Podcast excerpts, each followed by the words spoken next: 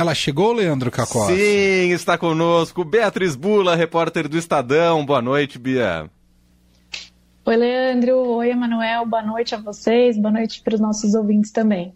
Bom, a gente começa a semana, entre outros destaques no mundo noticioso do Hard News, acompanhando a política e a política externa do Brasil, porque hoje o presidente Lula recebeu Nicolás Maduro em Brasília.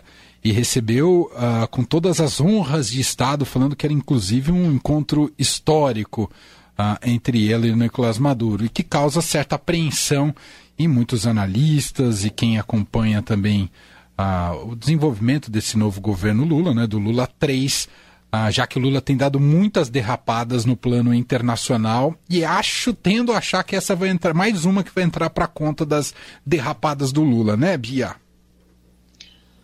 Oi, Emanuel. Não sei nem se dá para chamar de derrapada, né, Emanuel?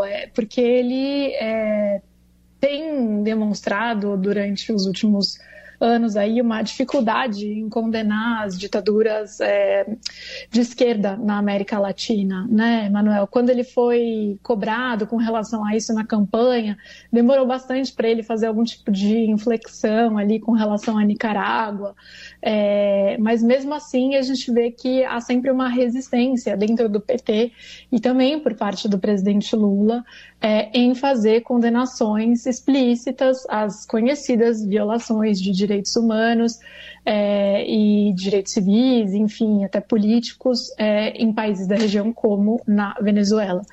Então, eu cheguei a ver alguns analistas aí falando, até o próprio Oliver Instunkel, que é um colunista também aqui da Casa do Estadão, né, Manuel? Uhum. Falando que convidar o Maduro para visita é um movimento pragmático, né? Afinal de contas, o Brasil compartilha com a Venezuela uma longa fronteira, então faz sentido, né, tentar estabelecer algum contato ali, ainda mais considerando que a tentativa de isolar o Maduro não funcionou, foi tentada em 2020 ali com bastante força, né, no início do ano, com apoio dos Estados Unidos, Brasil e muitos outros países e organismos internacionais como a OEA, mas foi frustrada, né? Não resultou no que se esperava, que era a saída do Maduro do poder. No entanto, o próprio Oliver aponta nessa fala dele, e acho que não temos muita dúvida com relação a isso, que o problema, então aí, se não é um problema recebê-lo, mas no mínimo há um problema grave no que foi dito ali pelo Lula, porque ele respaldou basicamente o regime do Maduro, né?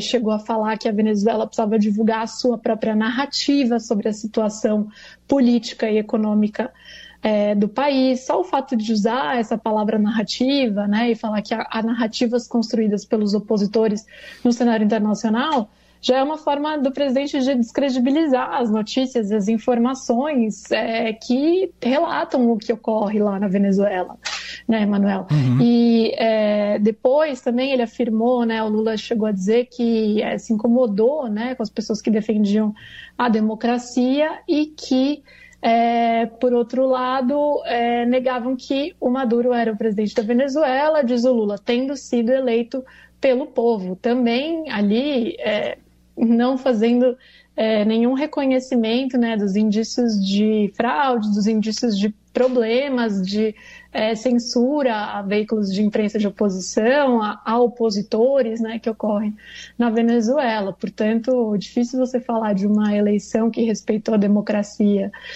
quando a gente está falando do Maduro no poder. Então, foi uma visita complicada ali, enfim, que, claro, é o que eu falei no começo aqui da conversa, a tentativa de não manter contato com o Maduro não funcionou. E o Lula já tinha dito que não seria essa, né, a abordagem dele, né? Ele tenta se colocar como esse intermediador, digamos assim.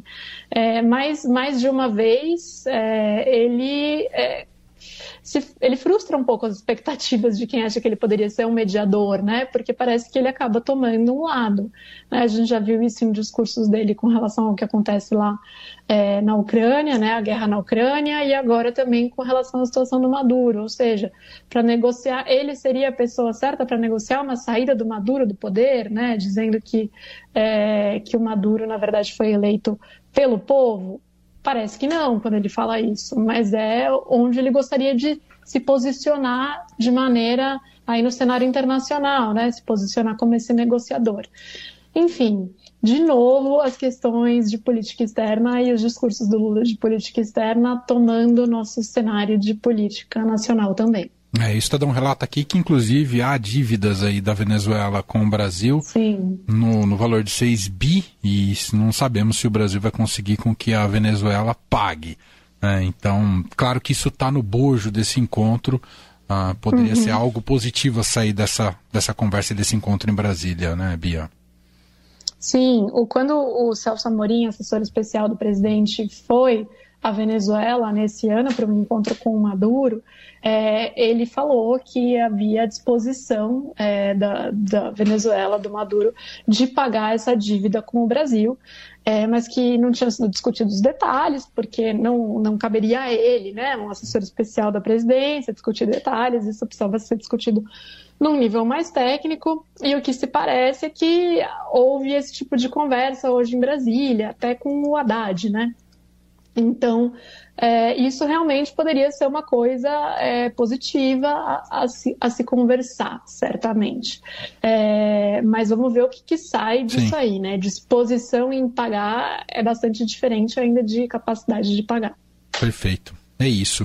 Bom, mais detalhes está lá no portal do Estadão, tem uma análise também, você falou do Oliver Stum, que eu subi agora uma também do Luiz Hatz, né, que é editor de Inter, para quem quiser acompanhar lá no estadão.com.br, falando também um pouco da recuperação da Venezuela do ponto de vista econômico no pós-pandemia, até pela alta do petróleo, que é algo que a Venezuela se vale bastante, né? Uma economia totalmente atrelada ao petróleo. Muito bem, essa é Beatriz Bula, volta com a gente agora na quarta-feira, que é ao vivo no fim de tarde. Obrigado, Bia, um beijo, até lá. Outra, até quarta.